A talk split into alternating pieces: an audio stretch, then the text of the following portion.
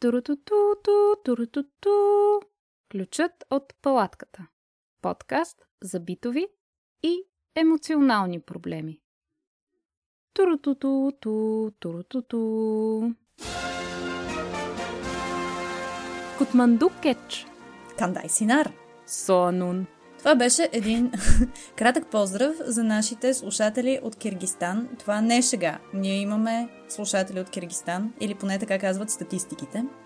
Според Википедия в Киргистан живеят между 639 и 1000 българи и един от тези българи или българки слушат нашия подкаст, може би, или някой може би си е пуснал VPN-а по погрешка от Киргистан, не можем да сме сигурни, но при всяко положение около 1% от нашите слушатели са от Киргистан, така че поздрави на тях официално. И ако вие за първи път попадате на нашия подкаст и се чудите какво слушате и защо ви поздравяват на киргистански в началото, това, което слушате е Ключът от палатката, подкаст за битови и емоционални проблеми. Това е абсолютно вярно. Също както е абсолютно вярно, че ние сме Милица Текелиева и Биляна Тодорова. Аз съм Милица. Биляна, чухте преди малко. И все още не сме свикнали е, да си започваме подкаста като хората, затова звучи малко разпиляни, но сега ще съберем, ще се концентрираме и съвсем скоро ще ви поговорим малко за вашите проблеми, които вие ни пратихте през последния месец. Но преди да стигнем до там, имаме едно важно съобщение, което е редовно за началото на нашия подкаст да обявим кой е слушателя на предишния месец, в този случай на месец април. И ако вие наистина за пръв път попадате на нас и вече сте много впечатлени, защото разбирате, че имаме слушатели дори от Киргистан, сега ще се впечатлите според мен повече, защото освен, че имаме слушатели от невероятно много държави, ние също така имаме слушатели, които дори не принадлежат само на човешкия род, а и на други, например на кучешкия род. И нашия слушател за месец април е куче. Той се казва Рики и неговия проблем беше, според нас, най-интересния и най-хубавия проблем за месец април. Проблемът на Рики, скъпи слушатели, е, че той всеки път, преди да тръгне на някъде, се върти в кръг и това много го озадачава, до такава степен го озадачава, че той даже започва да се съмнява в своята същност, чуди се дали е куче, дали не е куче, какво всъщност е той, защо така се върти. И ние се чудихме и развихме различни теории по въпроса. Биляна в частност разви теорията, че Рики може би не е куче, а е планета Джудже. Тази теория доста се хареса на Рики според мен. Тя е една много добре подкрепена теория. Научно подплатена от всякъде. Да, бетонирана. Ако искате да разберете повече за Рики, който според мен лично не е планета, а е Йоркширски териер, можете сами да си направите изводите като отидете на нашата фейсбук страница или на нашата инстаграм страница, където Рики е постнат с снимка и с няколко отговора на важни въпроси за неговата личност. И след всичката тази информация имаме още едно съобщение. Този път то се отнася по-скоро до нашите вече закоравели слушатели, които ни слушат всеки път. Между другото, имаме слушател, който ни писа, че след като е изслушал всички епизоди един път, си ги е пуснал втори път. Евала. И аз това казах. Евала на такива слушатели. Ако сте един от тези слушатели, сега за да не се шокирате твърде много, трябва да ви предупредим, че този път имаме един проблем, за който нямаме аудиосъобщение от неговия, така да се каже, собственик на проблема. Така че ще възкресим старата традиция на нашия подкаст и ние ще ви прочетем собствено устно този проблем. Проблем едно. Моля, кажете ми как да накарам хората, които не искам да ми пишат, да не ми пишат, без да ме намразят, защото ще ги виждам пак. Турутуту, турутуту. Ох, това е, е един, според мен, широко разпространен проблем. Мисля, че всички го имаме по един или друг начин. Аз съм абсолютно човек, който е за психичното здраве и знам, че всички имат нужда от комуникация. И знам, че това, което ни се случва в момента, в, в, то вече не е в момента, това, което ни се случва от известно време насам, вече това, което представлява сега живота, изобщо не е окей okay за психичното здраве и понякога води хората до едни странни начини да се опитват да достигнат един до друг – и аз обикновено се опитвам да съм отзивчива доколкото е възможно, но истината е, че човек няма време и енергия да е отзивчив винаги. Понякога на човек му се налага наистина просто да бъде ужасно груб против волята си, защото по никакъв друг начин не може да даде на другия човек да разбере, че тази комуникация не натоварваща. Тоест, този проблем ти е добре познат от личен опит, ако правилно те разбирам. Много правилно ме разбра, не знам как успя. Практически хората, които те търсят за да си комуникират с теб, те просто искат да си приказват с някого. И ти, ако си груп с тях, това е просто показва, че ти си кофти човек. Когато го погледна от, от гледна точка на човека, който търси другите хора. И все ми изглежда, че това сякаш е по нормалното а, отношение, а пък моето отношение нали, е ненормално, че аз съм си ограничила комуникацията до едни няколко човека, айде, нали, в смисъл някакъв ограничен кръг от хора около мен. Нямам нужната енергия да общувам с всички хора, които имат нужда да общуват с просто някого. И затова, както казах, много, много силно релейтвам с тази ситуация и много ми се иска тя да намери някакво масово разрешение, което да е разрешение и за хората, които търсят контакт и за тези, които не искат контакт. Според мен това е напълно нормално. Напълно нормално е да не искаш да си пишеш с всеки, който ти пише за щяло и за нещяло. Така че не мисля, че твоята реакция или реакцията на нашата слушателка – са осъдими по някакъв начин. Каквото и да си говорим, в живота на всеки от нас под една или друга форма съществуват досадници, които ни занимават с неща, с които не искаме да ни занимават и дори те да имат нужда да ни занимават с тези неща, това в крайна сметка не е наш, а техен проблем. Обаче, естествено, нужно е да се намери някакво решение на този проблем за нашата слушателка – за да може тя хем да накара хората да спрат да й пишат, хем тези хора да не я намразят, защото явно тя трябва по някакъв начин да продължава да контактува с тях или да ги вижда поради някакви причини. Понеже не знаем каква точно е ситуацията, нека раз, поразсъждаваме малко така по-глобално как може да се избегне този проблем. Тук бих могла да препоръчам едно решение, което вече дадох на нашия слушател от предишния епизод, който има проблем да разпознава думичката не в писмен вид. То беше, ако си спомняте, да кажеш на хората, че категорично отказваш всякакви форми на писмена комуникация. И нашата слушателка може да измисли някакво извинение, защо тя не иска да провежда писмена комуникация – Примерно, че има проблем с очите, или че не може да чете добре. Или че не може да чете. Това също е добър вариант. Прекрасен вариант, страхотно извинение за това, защо не искаш да ти пишат, че просто не можеш да четеш. Обаче, тук искам да предупредя, това е една доста опасна стратегия, защото като нищо, тогава тези хора, които ти пишат постоянно, ще почнат да ти се обаждат по телефона и това може да бъде още по-досадно. Ако не иска да рискува все пак с тази опасна стратегия, нашата слушателка може просто да не отговаря на съобщенията и когато я питат, нали, защо не ми отговори, аз ти писах еди кога си, тя може да даде някакво правдоподобно обяснение за това, защо не е можела да отговори. Примерно може да казва, че а, еми, аз тъкмо като си ми писал и аз е, тогава изкачвах връх Ботев и нямах обхват и не ти е пристигнал съобщението. Нали, на връх Ботев има обхват, аз това го знам от личен опит, но може тези хора да не знаят, че там има обхват и да си помислят, че няма и да й повярват. Може да, да се избере и някой друг връх, разбира се, на който наистина няма обхват. Още по-добре, според мен, някоя пещера, защото mm-hmm. в пещерите да. по принцип рядко има обхват. Даже може да отида на село. Има много села в България, в които все още няма обхват или добър обхват.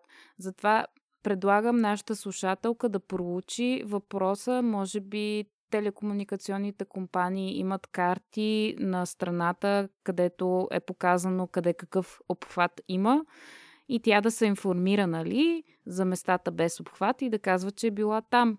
Даже би било по-достоверно, ако наистина нашата слушателка започне да ходи по, да изкачва върхове и, или да ходи по пещери и така нататък. И след това редовно, когато нали, отиде на място с обхват вече отново, да поства снимки от своите приключения, за да може нали, хората да видят, че тя води такъв един истински приключенски живот. Това обаче също е нож с две остриета, защото ако станеш твърде активен във Фейсбук и хората видят, че ти водиш един приключенски живот, хората, които, непознатите хора, които искат да ти пишат и да общуват с теб, моментално стават повече. Това определено е така, но за сметка на това имаш и едно документирано извинение за това, защо не си му отговорил човек може да приложи такава стратегия. Да стане страшно известен в социалните медии. Защото ако станеш известен, това моментално е извинение да не отговаряш на хората.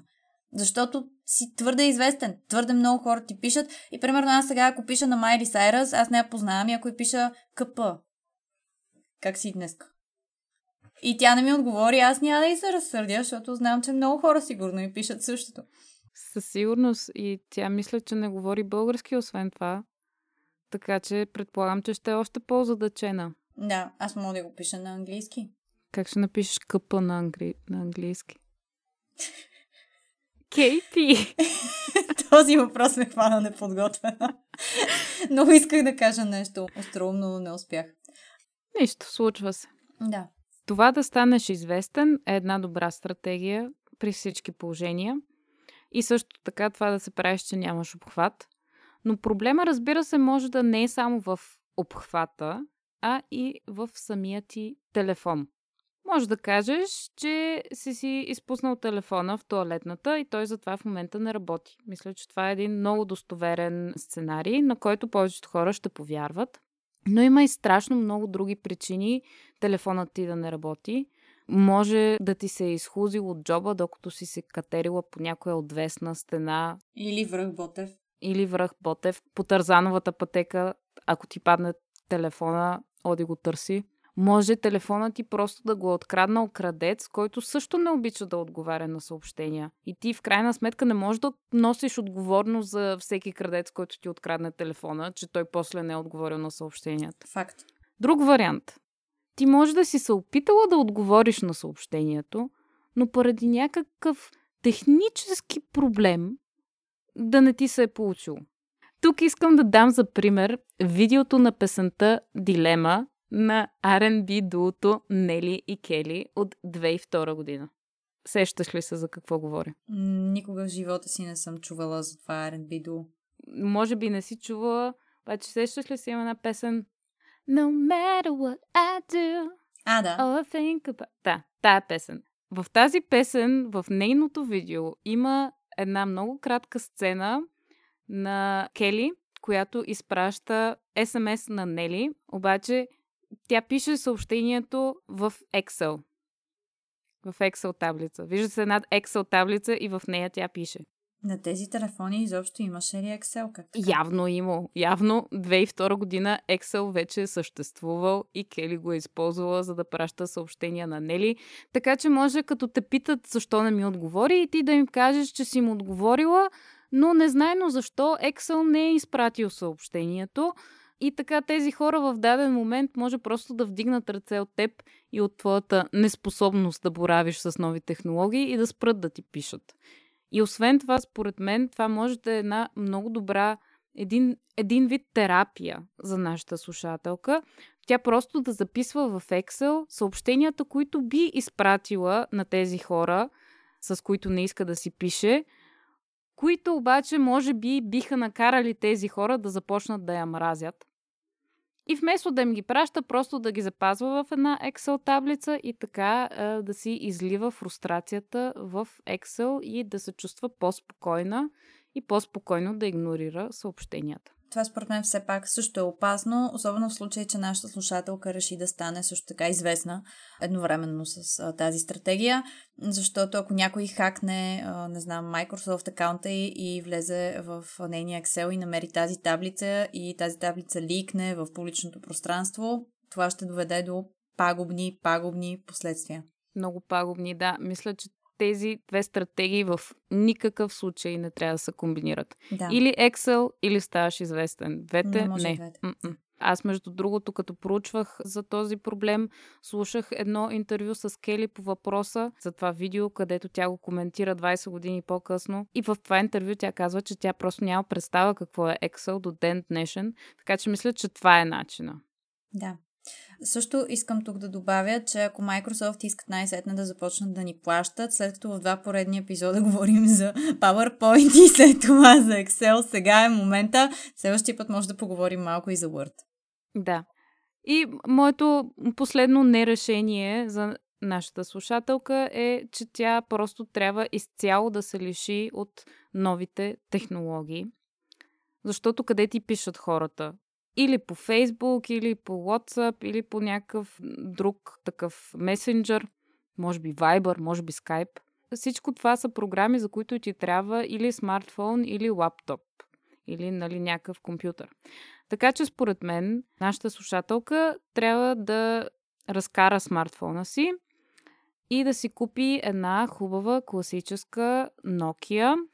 Може за вкъщи да си вземе един стационарен телефон и ако и трябва и компютър, може да си купи един стар настолен компютър, да си инсталира на него Windows 9.8 и може да си сложи само едно ICQ, ако иска, е, където няма опасност никой да й пише. Вече, за съжаление, никой не използва ICQ, не знам защо.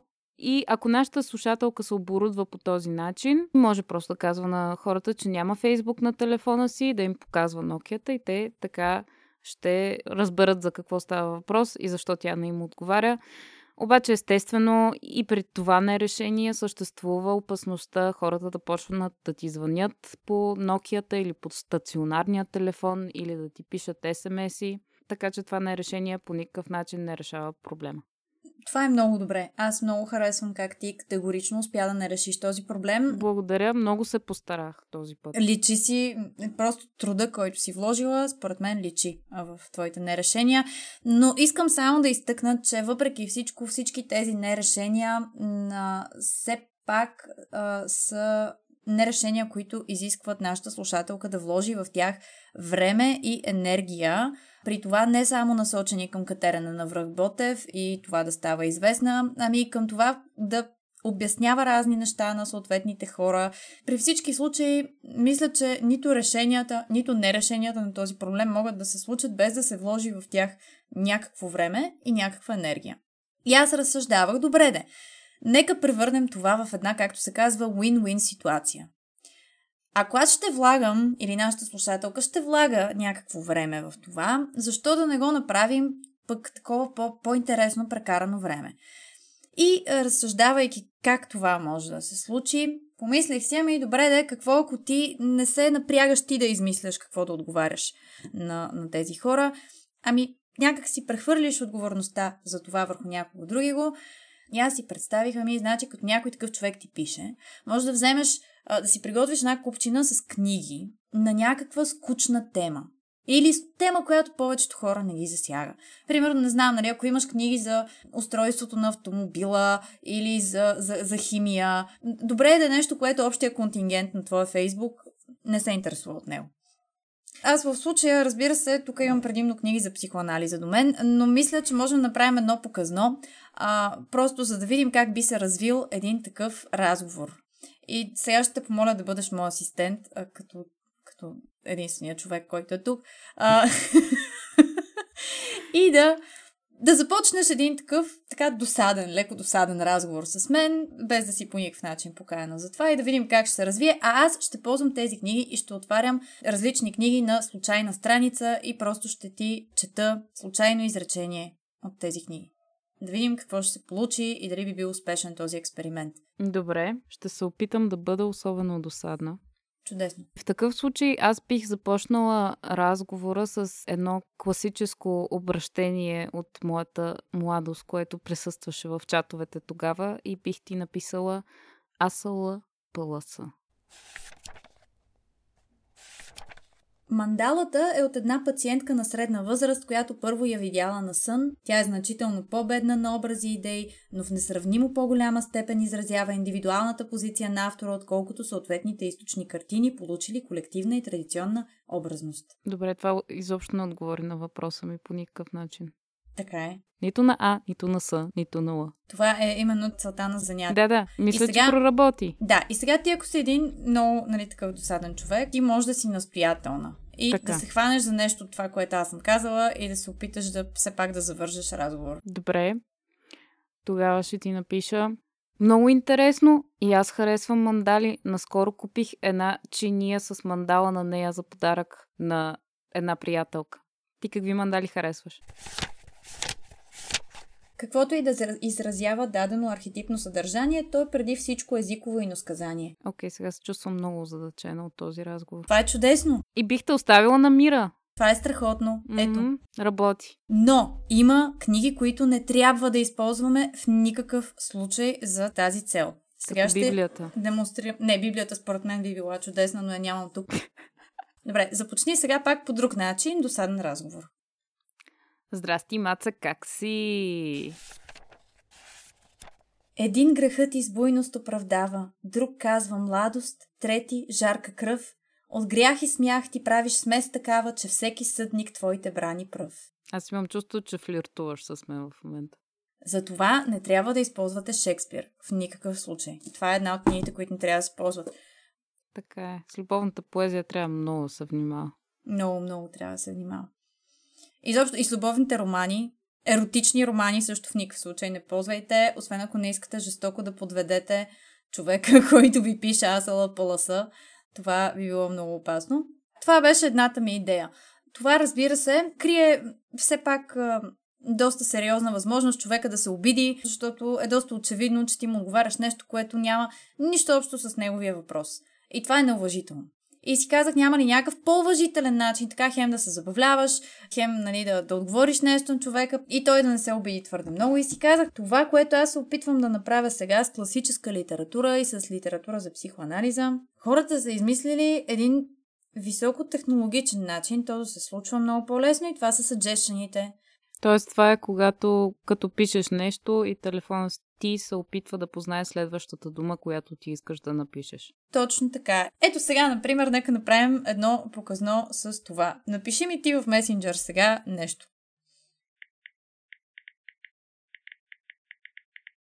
Добър ден, госпожица Тодорова, как сте днес? Написа ми Мили в ролята на досаден човек. И ето сега аз ще използвам моите съджешени.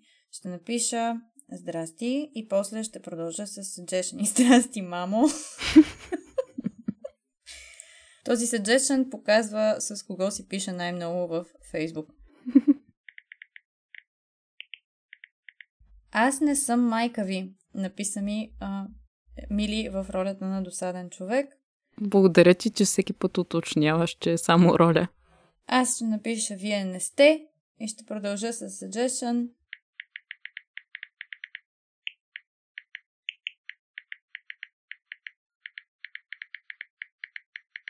Вие не сте само за предварителната оговорка в понеделник. Имам предвид просто да разберем какво е всичко. Нещата започват да стават много философски.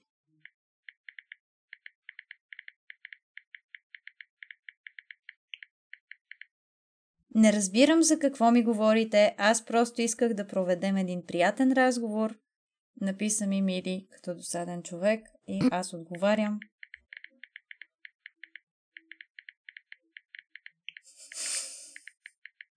Приятният разговор е много яко наистина. Не знам дали е нормално. Страхотно. Ти отново много креативно си подходила към проблема. На мен лично ми е много занимателно да пиша с съджешани, защото не трябва да влагам никаква ментална енергия в това, което правя. Просто е така си цъкам бутони и се появяват едни неща, които мен лично ме забавляват, защото такова е моето чувство за хумор. Но съм забелязала, че и други хора се забавляват на това. Мисля, че пак имаме, разбира се, риска да ядосаме човека от среща, но пък ако той не, не може да се забавлява на това, искаме ли въобще този човек да го познаваме? Аз поне така разсъждавам. И така, без да влагате енергия, провеждате едно общуване чрез съджешени. Чудесно решение, което не изисква никакви усилия и е забавно за всички участващи. Или поне за теб. Туртуту, туртуту. Проблем 2. Здравейте, аз съм Цвет и съм много голям фен на вашия подкаст. Много ме радвате и затова се радвам и аз да допринеса с един от своите проблеми. Той е изключително значим от най-значимите житейски проблеми, така че ще се радвам да го помислим заедно. Проблема беше е, вдъхновен от един ваш пост в Инстаграм. Между другото, за всички, които слушат, ако не следвате подкаста в Инстаграм, последвайте го. Там много готини неща се случват. Та гледах се аз поста с една котка с шапка за къпане на косата. И проблема е, че аз като се къпя, без да си мия косата, което е повечето дни, си връзвам косата на кокче, за да не ми се намокри. Само, че моите деликатни кадрици са много податливи на подобни изтезания и много бързо се предават и се изправят. Сега, вие ще се помислите, че това е моят проблем, но това не е така. А всъщност на мен ми хрумна, че едно от приложенията на шапката за душ или там, както се казват тези найлонови турбички, които с ластик се слагат на косата, са всъщност за да предпазят косата суха, но и да запазят нейната прическа. Това за мен беше невероятно откритие и не си бях дала сметка за това до момента. И сега, проблемът е, че след като съм била посветена в това нещо, това е приложение на шапката, сега много искам да имам такава шапка-турбичка, но аз нямам. И освен това, не искам да си купя, защото не е много еко да си купувам подобна турбичка.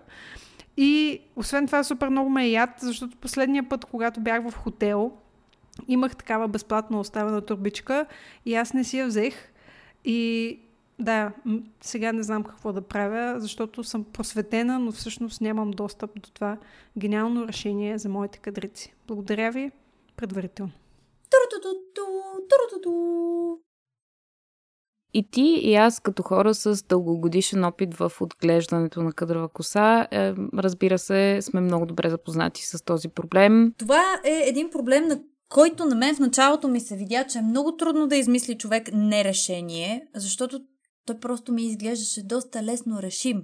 Веднага се сетих за поне три различни практични истински решения на този проблем. Това много ме притесни, защото това изобщо не е задачата на нашия подкаст, но в крайна сметка, след като съм се сетила, може би е добре да ги кажем. Нека поговорим за тях, да, защото и на мен ми хрумнаха страшно много решения на този проблем. Ами в този случай можем набързо да изредим истинските решения, преди да преминем към по-трудната задача, която е да не решим проблема. Ако нашата слушателка иска да си предпазва косата конкретно с шапка за баня, може вместо да краде шапка за баня от хотел, може сама да си направи такава шапка. Точно така. И при това тя може да направи от рециклиран материал, да си вземе една турбичка от Била, например, или от Lidl. Или сигурно има в къщи някоя турбичка, която се мутае така. Да, от нещо останала. Все от някъде някаква турбичка, която да рециклира и да превърне в шапка. Това е един вариант. И втори вариант е в доста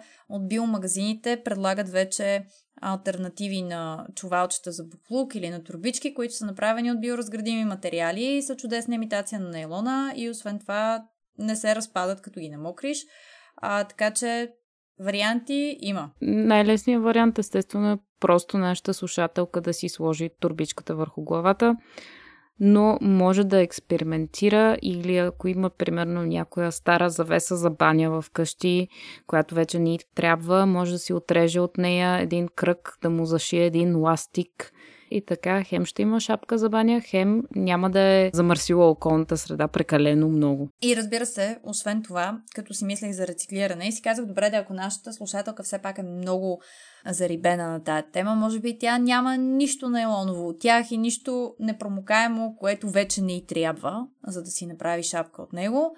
Но пък почти със сигурност притежава все някакъв непромокаем предмет, който може да използва вместо шапка. Например, ако има дъждобран, може просто да се къпе с дъждобрана си или да си го увие като чалма около главата. И може също така да се къпе и с чадър. Това би било доста по-трудно.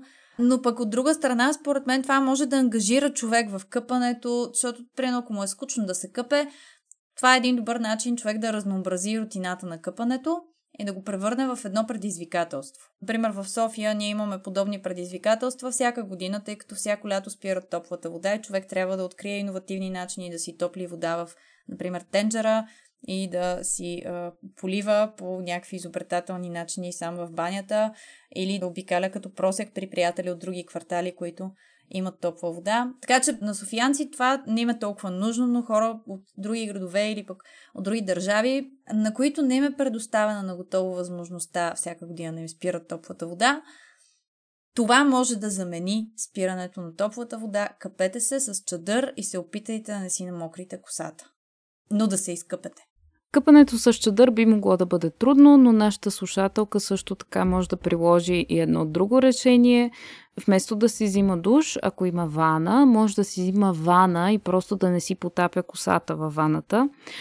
Ваната естествено не е най-природосъобразният метод да се къпеш, но от друга страна има хора, които като се взимат душ и изхабяват вода за две вани. Така че ако нашата слушателка е един от тези хора, по-добре просто да си вземе вана и да не си мие косата.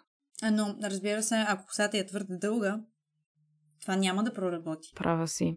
Права си, ако е дълга, трябва така или иначе да се вдигне по някакъв начин. И моят съвет е Вместо да ползва ластичка, за да си направи кокче, нашата слушателка просто трябва да си хваща косата с щипка, защото щипките са много по-щадящи към а, кадриците не ги мачка толкова много. Просто ги придържат вдигнати нагоре. Щипката все пак смачква косата в някаква степен. Ако иска дори още по-ниска степен на смачкване на косата, може да повика, например, ако има приятел или са квартиранти или въобще някой познат, да дойде и да й държи косата, докато тя се къпе, или пък може да плати на някой човек да върши това. В момента има безработица, хората се чуят какво да правят. Усещам как започваме да преминаваме от решенията към нерешенията. Много плавно. Плавно, плавно и може сега да се гмурнем още по-надълбоко, защото аз имам усещането, че ти имаш още нерешения по въпроса. Така е. А за целта обаче трябва да се върна малко назад в началото аз ти казах, че този проблем ми се видя много лесно решим, нали? И ето сега с тебе, преди да стигнем до а, тази идея за мускулестия човек, който държи. А той е мускулест. Ами да, той е мускулест, защото трябва да има силни ръце, за да може да държи косата на нашата слушателка, докато тя си взима вана. Това може да ти изглежда лесно, но аз съм учила една година куклен театър и знам колко е трудно понякога просто да седиш в една и съща позиция с дигнати ръце и да държиш нещо. Не е много лесно. Тук в тази част на нашия проблем, моята котка София много силно се развълнува. Предполагам, защото тя е в период, в който търси мъжа на своето сърце. Един мускулес котарак, който да й държи опашката, докато се къпе. Точно така и тези приказки за мускулести мъже просто е развълнуваха. Та преди да стигнем до мускулестите мъже, ние реално изброихме някои доста практични, истински решения на този проблем или поне така изглеждаше. Обаче, когато продължих да разсъждавам, осъзнах, че това не са изобщо никакви решения на проблема. Така ли?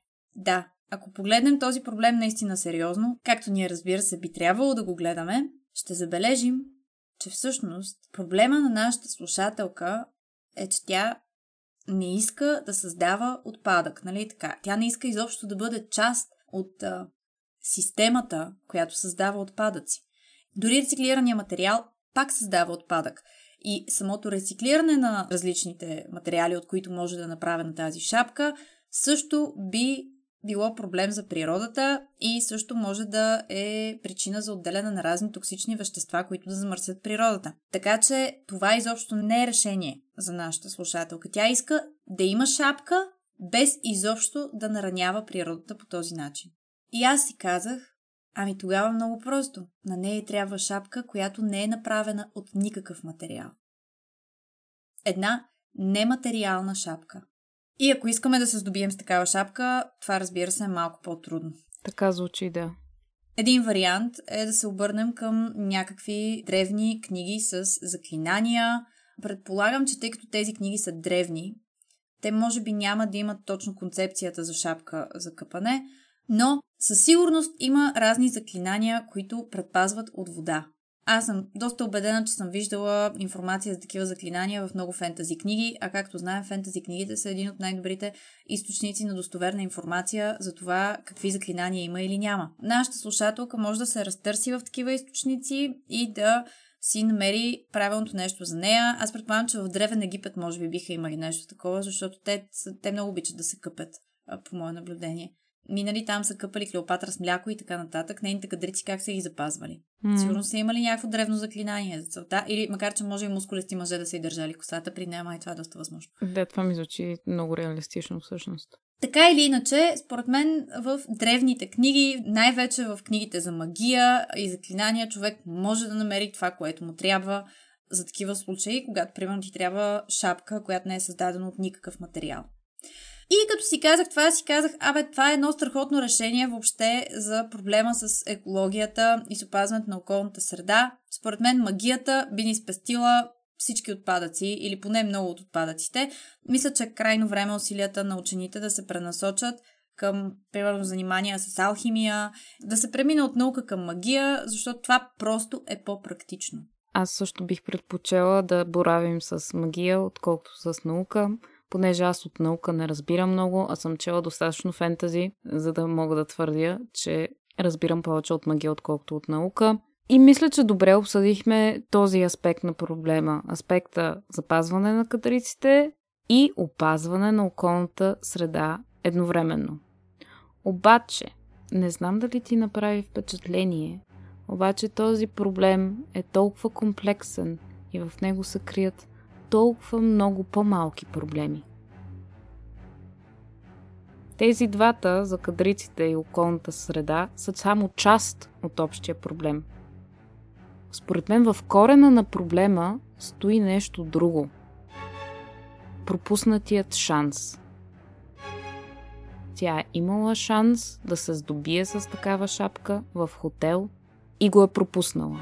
И сега съжалява, защото го е пропуснала. Затова след като аз се сетих в моите размишления за много решения на този проблем, които вече обсъдихме в началото, след това реших да се замисля по-конкретно по въпроса за чувството за вина и едва ли не разкаяние заради пропуснатия шанс. Мисля, че всеки от нас познава това чувство. Всички сме имали моменти в живота си, когато сме се питали добре, сега защо направих това, ако бях направил другото нещо, как ли щеше да се промени живота ми и колко по-добре ли щях да живея сега. Но в крайна сметка не можем да бъдем сигурни, че това е така. Примерно, ето в конкретния случай с нашата слушателка, добре, тя можеше да вземе тази шапка от хотела и да си има шапка за баня и да се къпе с нея и така да си опазва катриците и те да се запазват хубави и къдрави. Обаче е също толкова вероятно тази шапка направена от нейлон, просто да й наелектризира косата и накрая, след като се е изкъпала, кадриците да изглеждат действително по-зле от в началото. Това е един пример за това как ние се концентрираме върху варианта, който сме изпуснали и се мислим, че той сигурно е бил по-добрия, но не може да сме сигурни, че това е така. Въпреки това, аз съм наясно, че това чувство за изпуснатия шанс може да бъде много неприятно, затова реших да се концентрирам върху това и да потърся в интернет методи, чрез които да се преборим с това неприятно чувство. След като прочетох няколко различни статии от различни сфери на живота по тази тема, реших да се спра върху една програма с три стъпки за превъзмогване на чувството за изпуснатия шанс понеже ми се стори много точна, ясна и лесна за изпълнение. И сега искам съвсем накратко да представя тези три стъпки на нашата слушателка, за да може тя да се пребори с този яд в себе си, че не си е взела шапка за къпане от хотела. Стъпка първа е да приемеш, че си изпуснал шанс. Нашата слушателка трябва да бъде абсолютно честна с себе си, да се погледне в очите. За целта препоръчвам да използва огледало, защото иначе е трудно. И така да си каже, аз можех да имам шапка-турбичка, ама не се сетих на време да си я взема и сега нямам шапка-турбичка. Така да признае пред себе си фактите, какво точно се е случило. Но е много важно тя да не вкарва никаква вина в това изказване, да не се самообвинява, че не се е сетила, защото в крайна сметка на всеки го може да се случи и тя просто трябва да приеме това като факт. Шапката я няма. Стъпка втора, след като е приела факта, е да се опита да се получи от своята грешка. Тя трябва да анализира случая с шапката турбичка и да се опита по-добре да разбере проблема си. Да си зададе въпроси, примерно. Случва ли се често нещо подобно? След като е била на хотел, винаги ли съжалява, че не е забърсала нещо, било то шапка за баня или хотелските чехли или от тези малки шампуанчета в малките шишенца, може би цяла хавлия. Нали, винаги ли я хваща яд, така както напусне хотела, че не е откраднала нещо и да поразмишлява върху тези въпроси и върху въпроса защо я обзема този яд заради изпуснатия шанс. И може би, като поразмишлява по темата, тя ще установи, че проблема не е всъщност самия изпуснат шанс и самата шапка турбичка и нейната липса – може би по-масштабният проблем е, че нашата слушателка е клептоманка, която иска да краде неща от хотели, обаче винаги забравя и след това съжалява, че не ги е откраднала. Това разбира се е само моя теория. Тя може да е напълно грешна. Независимо дали това е отговор на, на проблема, важно е слушателката ни да си помисли много добре по въпроса и да анализира начина по който се чувства да порефлектира.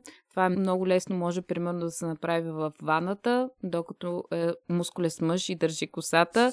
Това е едно добро място човек да помисли върху себе си и върху проблемите си. И третата стъпка, вече примерно като излиза от, от ваната, може да премине към нея. Това е прошката. Може да поиска прошка от себе си, за това, че е пропуснала този шанс. И след това да си даде прошката на себе си. Тя трябва да приеме грешката си и да се получи от нея. И това, че тя е изпуснала тази възможност веднъж, не значи, че трябва да я пропуска втори път. И това по никакъв начин не я прави един лош или глупав човек. Или клептоман също така определено не я прави, защото тя не е откраднала шапката. Ако я беше откраднала, щеше, нали, дори тя да е един латентен клептоман, това, че е латентен клептоман, не я прави лош клептоман. Тя може да е чудесна в клептоманията, ако се задълбочи в нея. Точно така. Всяко едно занимание изисква практика и постоянство. Така че нашата слушателка, като започне да прибира разни неща от хотелите, то просто ще изстане като навик и няма толкова често да пропуска шанса да си вземе нещо от хотела. Примерно тия малките комплекти за шиене с игла и няколко цвята конец. Никога не съм виждала такова нещо в хотел. Сериозно? По какви хотели ходиш ти? Ми не знам, винаги има само шампуанчета, хавли, чехли. Никога не съм виждала комплект за шиене. Явно някой вече си го е прибрал, когато аз пристигам там. Напълно е възможно. Има страшно много неща по хотелите, които човек може да открадне, между другото. Също така малки четки за зъби има. Да, виждала съм четки. Да, четки за зъби. Всъщност това в крайна сметка не е кражба, защото тия неща, особено ако са били пипани, ще бъдат изхвърлени след това. Така че това е начин нашата слушателка да спаси околната среда, като просто си ги прибере и си ги ползва, защото по-добре тя да ги ползва, отколкото някой да ги изхвърли. И после ги рециклира. Е, естествено, накрая да ги рециклира. Така че нека обобщим.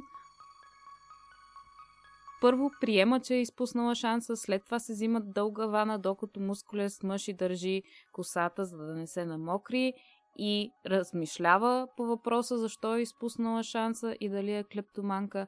Накрая излиза от ваната и си прощава и така ще се почувства много по-добре и следващия път, когато е в хотел, няма да пропусне да си вземе шапката за къпане. Всичко това звучи много библейско по един много странен начин. Мисля, че ние наистина вникнахме в този проблем и доста добре не го решихме.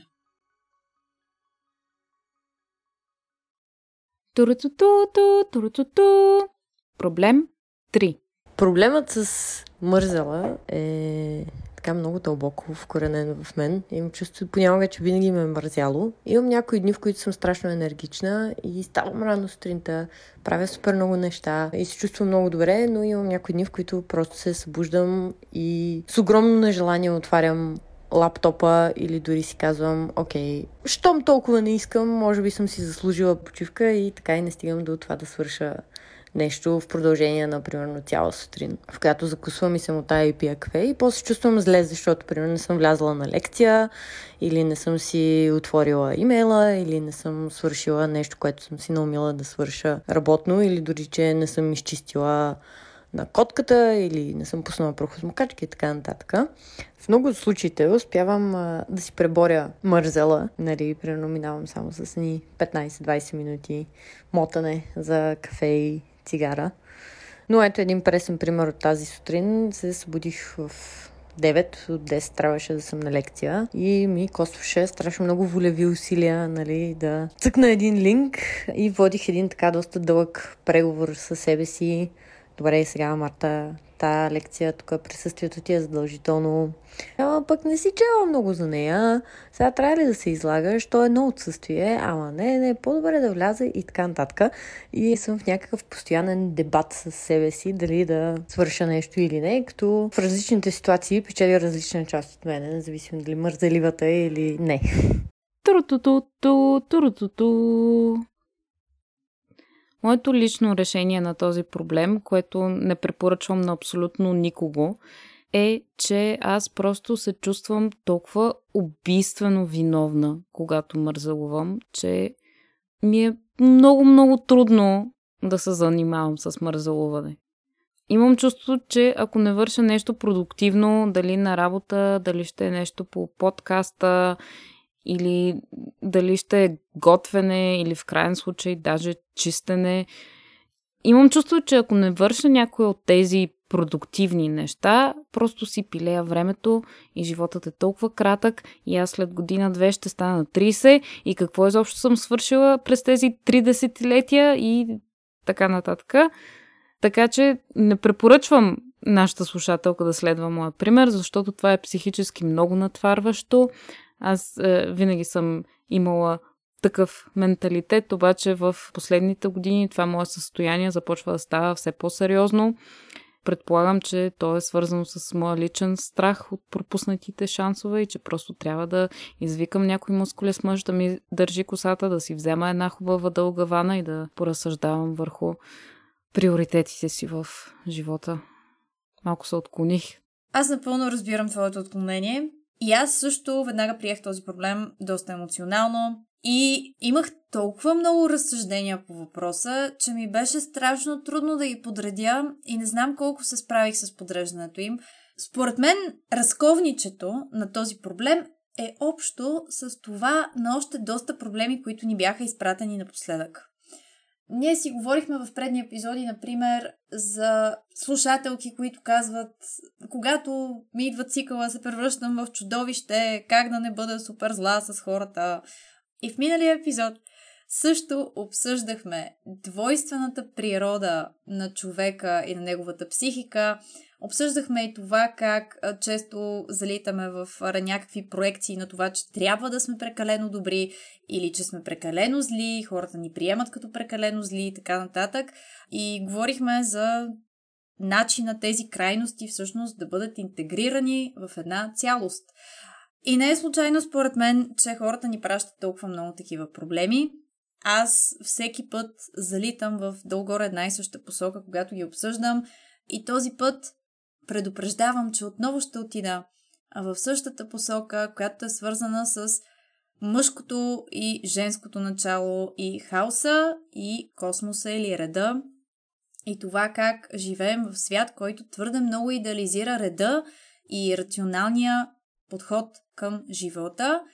Докато онова тъмно начало става някъде закопано и заровено и се опитваме да го потиснем и то си намира неговите токсични начини да се покаже обратно. Наистина и на мен този проблем ми напомни на други проблеми, които вече сме получавали. И това, което ти каза сега за женското и мъжкото начало, ми напомни конкретно за един проблем, който разглеждахме в епизода Жегарляв мъж, Зиморничева жена, Нашите верни слушатели ще си спомнят, че в този епизод си говорихме относно проблема на една слушателка, която ни питаше как да накара някого да свърши нещо, което той не иска да върши. В този случай това беше нейния приятел, но естествено човека, който не иска да свърши нещо, може и да сме самите ние. Така че мисля, че решенията, които предложихме в този епизод, могат да се използват и в този случай. Тук също правя едно рециклиране на решения, понеже ние сме толкова природосъобразни, че даже решенията си рециклираме. Наистина. И искам да препоръчам на Марта първо да отиде, ако не е слушала този епизод, Жегарлев мъж, Земорничева жена, да го изслуша, ако го е слушала, да го изслуша втори път и да обърне специално внимание на нашите размишления по темата на оперантното кондициониране и бомбоните и мисля, че те биха могли да извършат работа, за да се накара да свърши нещата, които не иска да върши. Абсолютно съм съгласна. Мисля, че те биха имали със сигурност, ако не пълен, то някакъв успех, което, разбира се, изобщо не е целта на нашия подкаст. Не, не. Ние знаехме още в самото начало, че се подлагаме на страхотния риск понякога да решим някой проблем без да искаме. И този риск само нараства с всеки следващ епизод, но какво да се прави, ние сме се хванали на хорото и трябва да го играем. Така че продължавам да играя хорото с моите по-нататъчни разсъждения. Проблема на Марта е толкова емоционален за мен, защото аз страдам от него през целия си живот по различни начини. Например, имах дълъг, дълъг период от живота си, който приключи едва преди няколко години, в който изключително трудно успявах да преодолея моя мързел и предимно се занимавах с мързела си през повечето време. Бях способна да изгубя невъобразими количества време в правене на абсолютно нищо, така че после дори някак си изобщо не мога да възпроизведа вербално какво по дяволите съм правила аз през тази седмица. Беше просто изумително. За някои от тия периоди направо се чудя, примерно, как съм оцелявала, как съм успявала въобще да се изхранвам, не ми е много ясно, но някакси съм прокопсала, за да изляза от цялото това нещо. Знам колко усилия ми костваше това, но когато излязох от другата страна, като един човек, който вече може да преодолява мързела си, сега често започнах пък да изпитвам липсата на способността да се наслаждавам просто на това, че съм жива, без да е нужно нещо да правя за целта. Не да трябва да свърша днес 15 000 неща, за да мога да си кажа Браво, Биляна, ти ги свършиш тия неща и сега заспиваш. Това е състоянието, в което живея от 27 години насам. Това е наистина ужасно и аз също не го препоръчвам на никого. Тоест, може би не, би го препоръчала на хората, които наистина не могат да преодолят мързела си, бих им препоръчала да се опитат да отидат в другата крайност, за да намерят после баланс.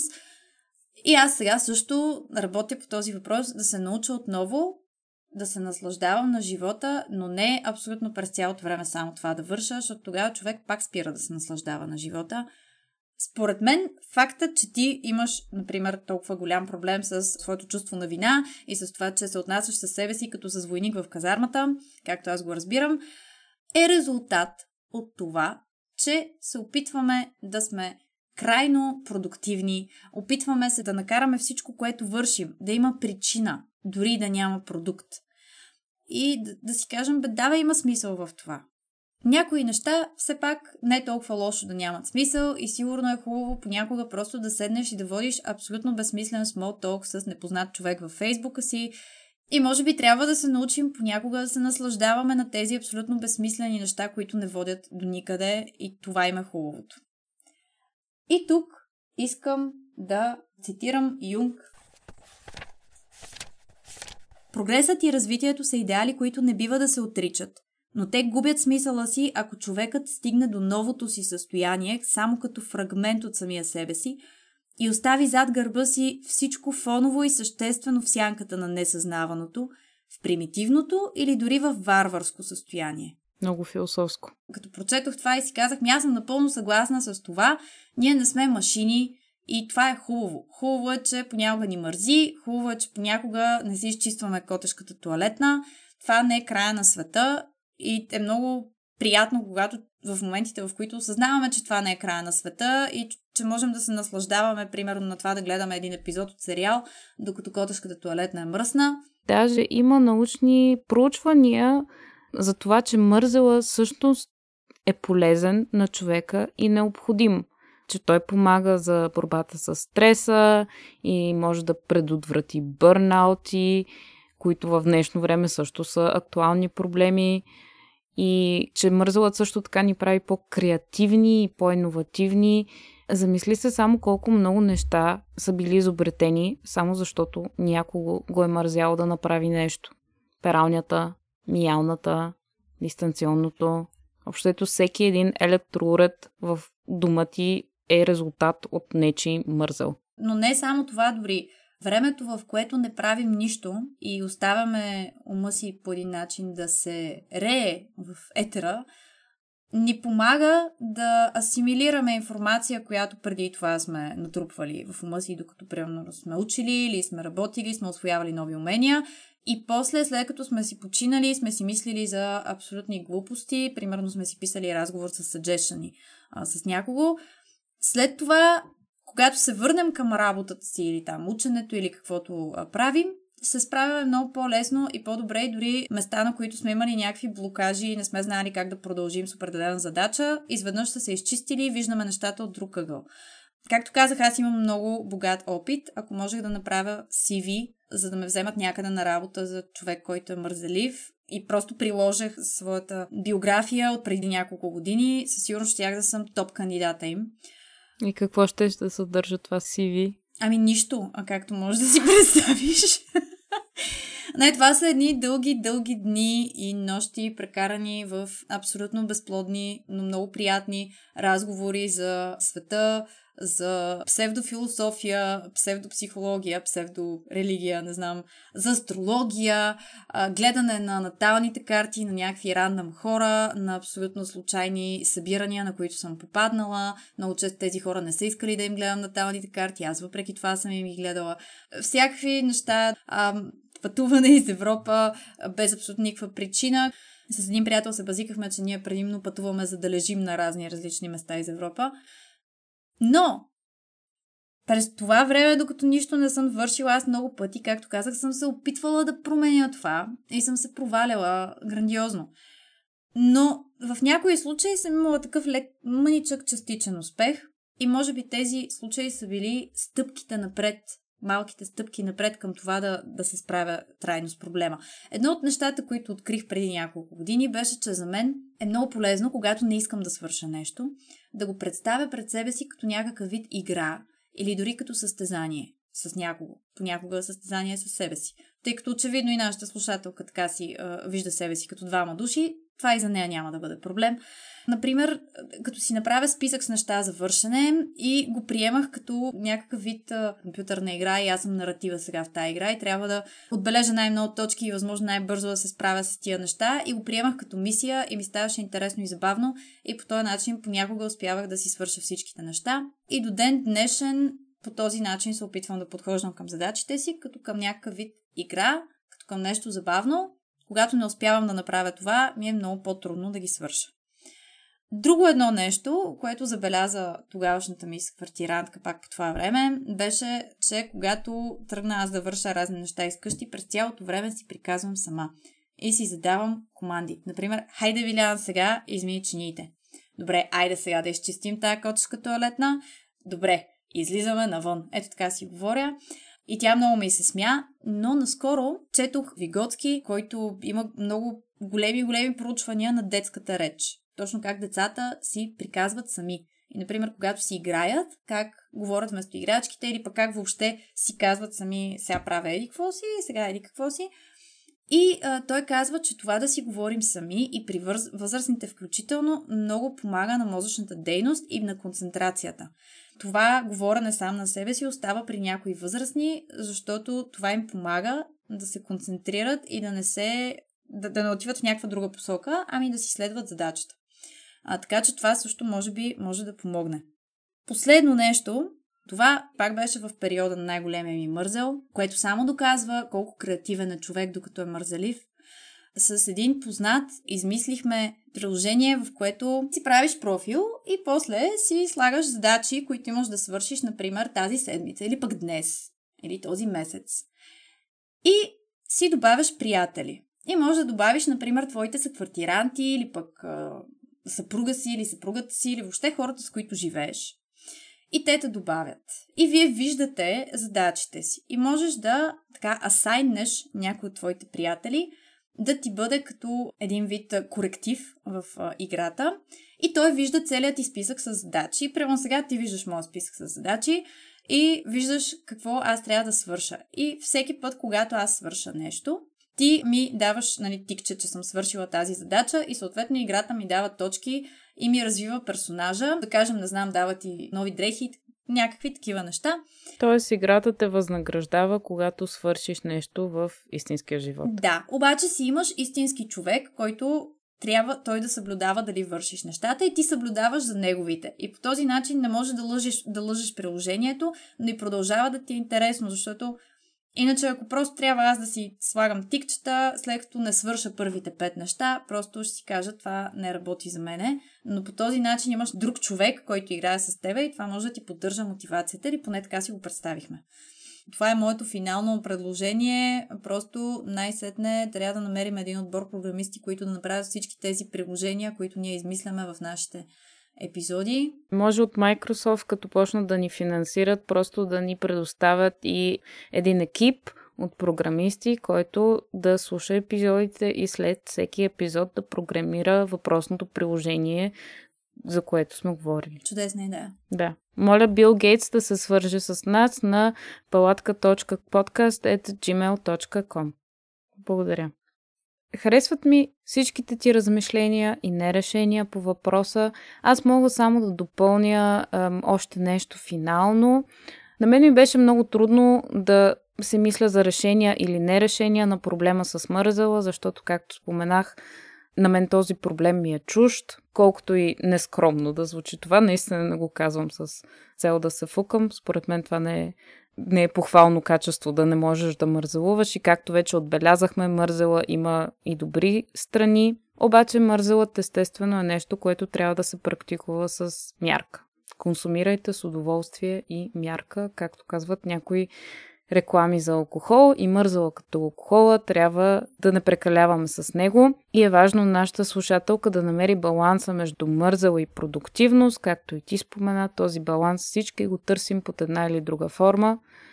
Марта очевидно също го търси, защото тя сама казва, че е в постоянен дебат със себе си, но явно по-често залита в мързеливата страна на спектъра.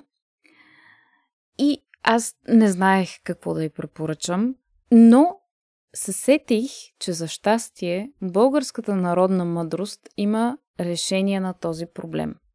Има страшно много народни поговорки относно работата и мързела. Затова е добре да се получим от тях и аз предлагам на нашата слушателка да си избере поговорките, които на нея и харесват.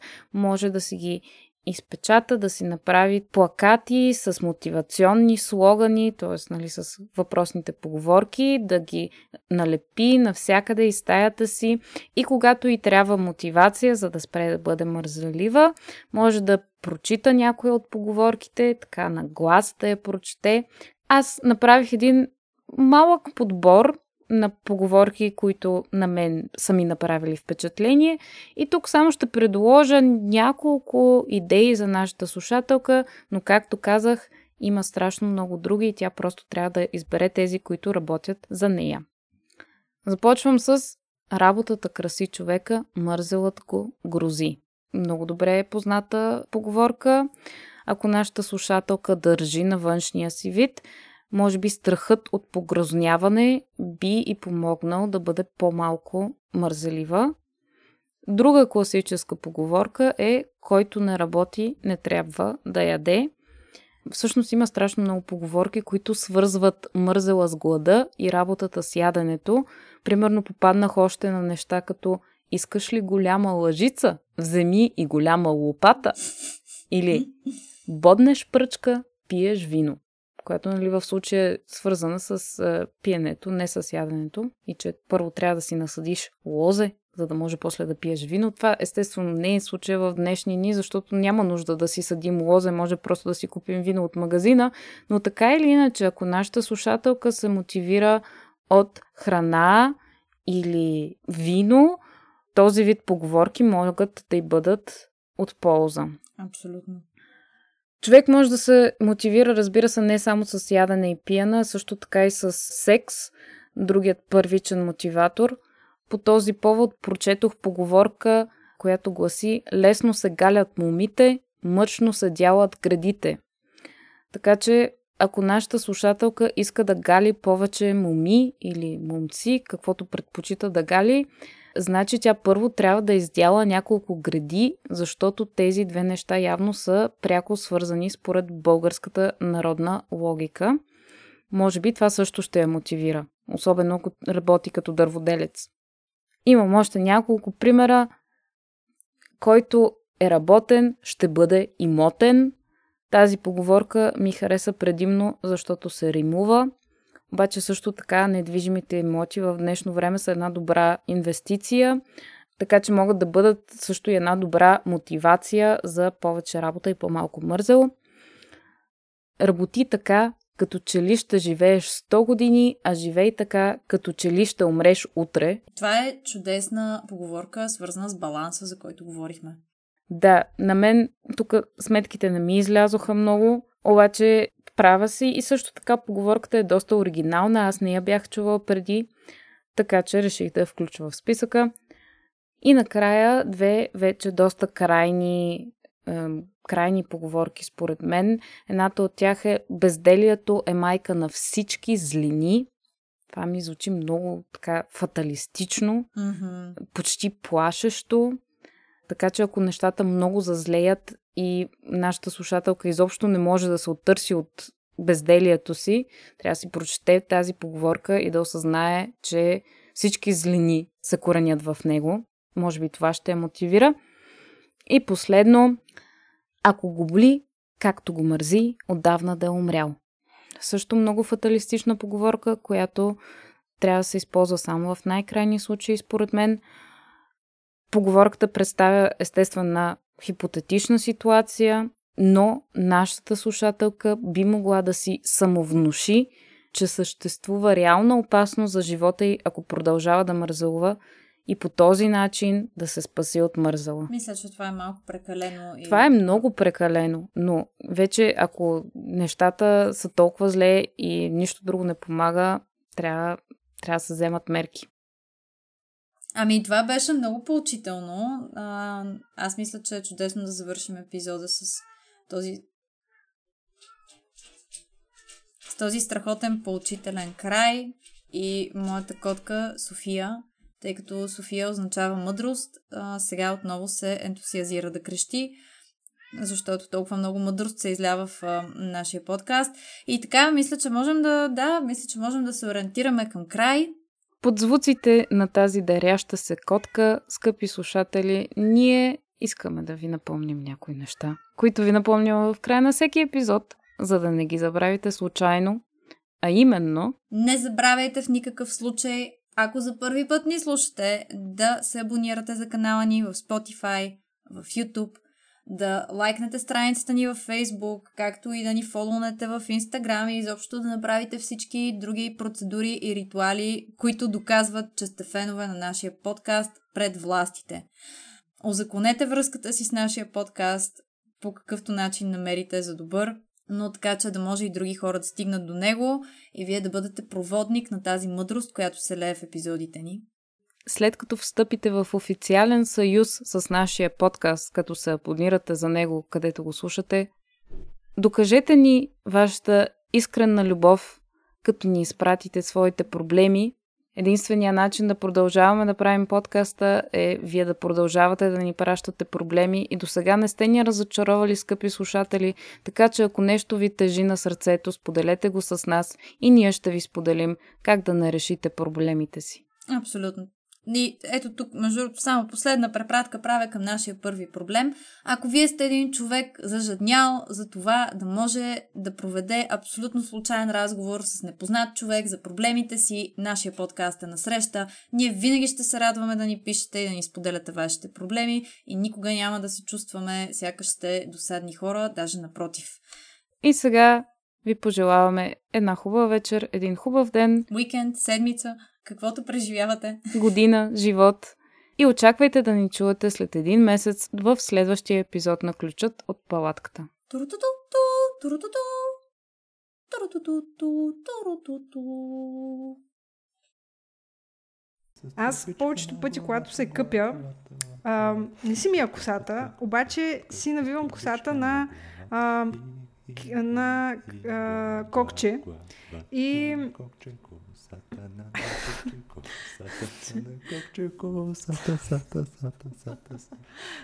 да продължавам. Добре.